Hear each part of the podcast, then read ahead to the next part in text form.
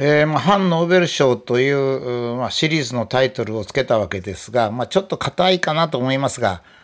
まあ、朝の起きがけはですね何か真面目な雰囲気になって今日は少し空も曇っておりまして、えー、テレビウイルスといいますか、えー、この技術倫理という部類なんですけれどもまああの私たちは技術を進めて、まあ、長寿になり生活も楽にはなったわけですね。まあ、瞬間湯沸かし器とか水洗トイレとか内風呂って言いますか家に風呂があるとかですねまあそれから昔は外との間は障子だったりしたんですが、まあ、現在ではアルミの雨戸なんかもできまして本当に一つ一つが便利になりました。昔は冬を越すのが大変だって、まあ、火鉢一つあればという感じだったんですが現在では、えー、夏はクーラー冬はエアコンで暖房を取るというような時代になりまして、まあ、冬を越せる老人、まあ、昔は老人が冬を越せなかったんですけどね、まあ、そういうことになりましたしかし人間というのは便利になると思って作ったものが悪用されることがあるんですね。まあ、それで今度の、まあ、コロナ騒動で私は、え、地上波テレビが、まあ、あのネットも若干そういうのがあるんですが本当にあのテレビというものをですね悪用しましたね。えー、やはりコロナウイルスがを注意するのはいいんですね。注意するのはいいんですが過度に注意をさせるところまで持っていく。みんなが閉じこもる。わずか、わずかったら失礼なんですけど、わずか1万5千人ぐらいの患者さん、300人か500人ぐらいの死亡した人、その代わりインフルエンザで1万人が4千人になり、6千人も死ぬ人が1万人じゃなくて、あ、そうですね、死ぬ人が1万人から6千人になり、えー、非常にあの冬の風による犠牲者が減ったにもかかわらず、まあ、本当にみんながノイローゼみたいになりましたね。まあ、その点私は非常に技術者としてやってきて残念なんですがやっぱり技術倫理、えー、たとえ技術が技術者がですねある程度いいものを作ってもそれを悪いところに使う例えば化学薬品ですごく役に立つ塗料だとかまあ、そういったものを作ってもそれを毒ガスに使われたらやっぱりダメで、えー、サリンなんかもですねやっぱり科学技術を悪用したわけですね。まあ、ダイナマイトがその一番いい例で、まあ、ノーベル賞をみんなが取るとあ誰かが取るとみんなが喜ぶのはそれはノーベル賞という名誉を取るためではなくて、まあ、技術というダイナマイトという技術的なものをですね有用に平和幸福の方に使うということなわけですね。まあ、その点では、まあ、その一つ今度のコロナウイルスで非常に目立ったのが何回も繰り返す手法というのを使いました。えっ、とテレビウイルスはですねある手法があるんですね。まあ、それを少し解説しますがテレビの製造会社はやっぱり出荷を停止する必要がありますね。えー、もしくは地上波の電波を送る機械を作っている会社はやっぱり出荷を停止するべきだと思うんですね。それはあの機関銃だとか原爆なんかとやっぱり同じなんですね。ここまで来たらやっぱり出荷停止という処置を取らないとですねやっぱり技術者としては問題だと思います。えー、今日の話題はですねところで、えー、テレビが洗脳するあの見てる人を洗脳する手段の一つとして一番有名なやつが何回も繰り返す手法なんですね。私一回あの原子力関係で東大の若い助教授これ社会学の助教授でしたが一緒にあの活動したことがあります。えー、それはあの原発関係のものを進めるとか進めないとかそういう話ではなくて、えー、原発というものが社会に受け入れられたり排斥されたりするんですがその時のその世論の誘導の仕方っていうんですかねそれには一定の傾向があるってことで、まあ、その先生にいろいろ教えをいただいたわけですが若い先生でしたけどね彼が強調してたのは人間というのはちょっと昔なんで忘れたんですけど、150回か1500回か、同じことを聞くとですね、全く自分と考えが逆だったのに、その繰り返されたことの方に行っちゃうっていうんですね。まあ、彼が例として出したのは、どんなに嫌いな異性でも、あの異性は素晴らしい、好きだ、好きだ、好きだって1500回言われると、本当に好きになっちゃうって言うんですね。ええ、本当にそうなっちゃうって言うんですよ。非常にタッチの悪い人でも、あの人はいい人だ、いい人だ、いい人だっていうのを1500回聞くと、その本当にその人がいい人だと心の底から思ってしまう、そういうその社会的な洗脳の方法があるというのをその時にお聞きしました。まあ、それから、そのお聞きした時から20年ぐらい前でしょうか。私が九州にいる時に、この下に写真を貼ったリニアモーターカー、まあ、今で見ればこのリニアモーターカーっておもちゃみたいに見えるんですが、まあ、実際の線路でですね、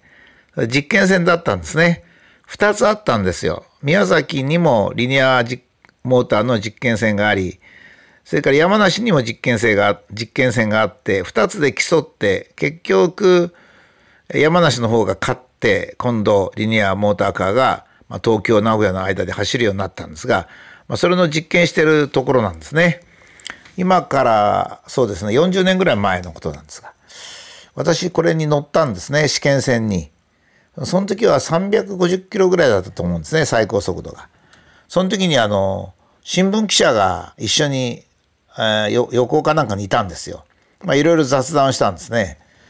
それでリニアモーターカーの人が今ここにおられたらいやそれは違うと言うかもしれませんがその新聞記者が僕に言ったのはですねいやー、このリニアモーターカーの宣伝部隊ってのはうまいんですよねって言うんですね。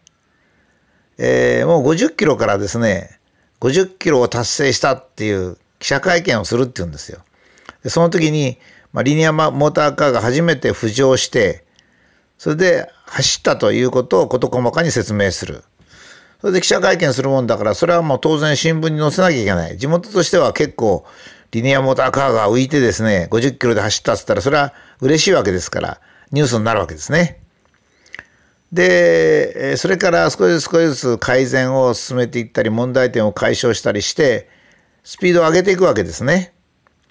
それをですね、50キロごとにやるって言うんですよ。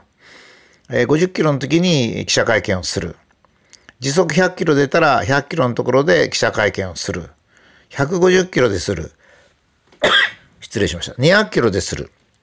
250キロして、300キロでして、で、僕が乗った時350キロの時、すると。そうすると、50キロごとに記者会見して、まあ、ちょっとした技術の進歩だとか、まあ、騒音の問題とか、そういうのをこう説明する。それからあの時はまだ時計をして乗ると磁石の関係で時計が狂ったりしましたから、まあ、そういった問題を解説すると。そうするとその度ごとに新聞に載せるって言うんですよ。うまいですねって言うんですね。要するに人にこう印象づけるためには繰り返し人に聞かせなきゃいけないって言うんですよ。その、その人は新聞記者でしたから、まあそういう点が専門なんでしょうね。ですから何回も何回も言う。実はってその人が言うんですね。実は技術内容から見ると、まあ、最初の50キロの時はまあ価値があっても、その次は200キロぐらいなんでしょうねと。じゃあ50キロの時200、200 50キロの時に記者会見して、えー、200キロの時に記者会見して、それで最終的な目標の400キロか450キロの時に記者会見したら3度でいいんだけど、本当は。だけどもそれを10回ぐらいやるって言うんですね。その度ごとに新聞に載り、それをみんなが読むと。そうすると、嫌顔でも、この宮崎の人はですね、リニアモーターカーのことが頭についちゃうって言うんですね。それからその他の話題作りも一生懸命してて、何回も何回も聞くと、あたかもそのリニアモーターカーが非常に重要なもんであるということが印象づけられると言ったんですね。私の人生ではそれが第1回目で、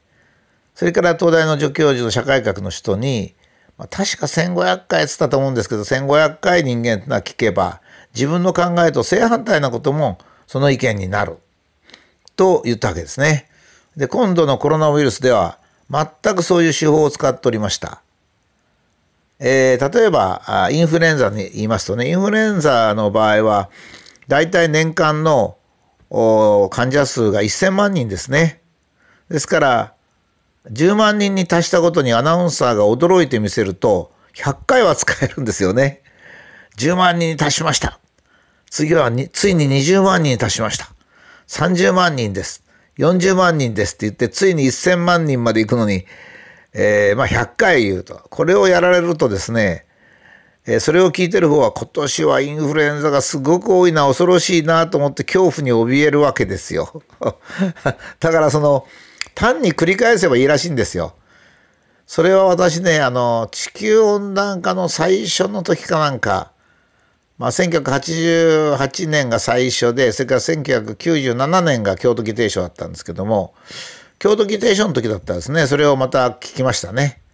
いやー、これはね、何回も何回もやれば、1年、一年中、あの、京都議定書って12月に京都で開催されたんです。地球温暖化の国際会議でしたね。それをもう5月ぐらいからですね、地球温暖化、地球温暖化っていうのも、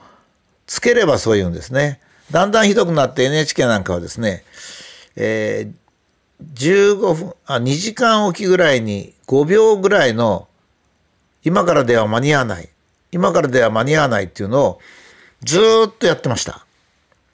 あれだけやられるとですね、やっぱり人間は地球が温暖化してると思うらしいんですよね。その温暖化してるかどうかということはもう問題じゃなくなるわけですね。で、これがあのテレビウイルスの一つの大きな特徴なんですね。テレビっていうのはこうつけといて台所仕事したり、ぼんやりと新聞読んだりしたりすることが多いんで、今そういう風景もなくなりますかね。テレビをつけたまま、あ新聞を読みながらお茶を飲むなんていう風景はもう新聞もなくなりましたしね。もう新聞ってのはほとんどなくなったような状態になりましたね。で、こういった手法はもう昔から研究されていて、まあ、ヒトラーなんかもそういうのを使ったと。まあ、ヒトラーがそれほど悪いとは私は思わないんですけども、まあ、いずれにしても、繰り返し繰り返し同じことを人間の頭に叩き込む。しかし、テレビみたいのがなければですね、新聞とかテレビとかそういう技術的な産物がなければ、人に会って言わなきゃいけないから、それは回数が限定されるから、昔の人は自分の頭で考えたわけですね。ところが、今はテレビがですね、自分の頭で考えさせないように言うんですね。それの典型的なのが、今から50年ぐらい前盛んにテレビがやったのは、投票に行きましょう、投票に行きましょうだったんですね。考えてみれば、テレビが投票に行きましょうって呼びかける必要ないんですよね。テレビが呼びかけるのは投票所がどこであるとか、投票日がいつであるとか、え、っと、事前に投票することができるとか、そういう情報は大切なんですけど、投票に行きましょうってやつは、それは国民が自分の権利を行使するかどうかということですから、それはいいんですね。えっ、ー、と、棄権する権利も認められてるわけですから、えー、新あのテレビがですね、投票に行きましょうというふうに呼びかける必要はないんですね。それから最近が見てますとね、面白いんですよ。えー、温度が上がって、気温が上がってきましたので、えー、熱中症の可能性があります。皆さん、熱中症を避けてください。まあ、それだけでも越見なのに、お願いしますって言うんですよ。あの、アナウンサーが。これも随分 NHK の中で検討して言ってんだと思うんですね。熱中症を避けてください。お願いします。いやいや、我々は NHK に指導されるために、えー、受信料払ってんじゃないよって言いたくなっちゃうんですね。これひねくれてるのでも何でもなくて、世の中はですね、学校の先生とか、そういうふうにこう、指導する人ですね。それには免許がいるんですよ。お医者さんとか。それで NHK はそういう免許を持ってないんですよ。放送する免許は持ってますけど、人を指導する免許は持ってないですね。ですから言っちゃいけないことなんですが、早めに避難しましょうとか、それから昨日は本当に僕、あれはまたやってるなと思ったんですけども、これから暑くなりますから熱中症に気をつけましょう。お願いしますと若い女性が言ってましたね。いやいや、ちょっとお願いされることは頼んでないんだけどと思いましたけど、そんなこといいじゃないかってけど、それが自分の頭を狂わせちゃうんですね。この技術倫理ってすごく重要で、せっかく技術で作ったものを悪い方向に使うってことなんですね。テレビは瞬時に多くの人に情報を伝達できるんで素晴らしい技術的産物なんですけども、それを洗脳に使われるとですね、テレビウイルスになってしまって人間の考えが曲がってしまうんですね。それが後に教育に非常に悪いことを及ぼしたり戦争になったり人を虐殺したりいじめたりということになる。だから技術倫理っていうのは非常に大切で、それを守らんといかんわけですね。ほいで通常は、その例えば現在のテレビ局の人みたいに、もう自分は偉いんだ。人を指導していいんだというふうに思ってしまうことがあるんですね。まあ、機関銃を持った兵士が人を殺していいと思うのと一緒なんですね。まあ、そういう場合は、やっぱり方法は一つなんですよ。それは、その人に、頭が変になったその人に、そのことをやるも手段を失わさせるっていうことですね。機関銃を取り上げる。えー、原爆を取り上げる。毒ガスを取り上げる。この場合は、私はもうそろそろね、えー、テレビの発信機を製造してる会社が、とか、テレビの受像機を売ってる会社を、が出荷停止しなきゃいけないと思います。それによって、えー、この社会的な現象を止めることができる。まあ、技術者としては自分たちが作った技術的産物が悪用されるということは非常に耐えられないことなんですね。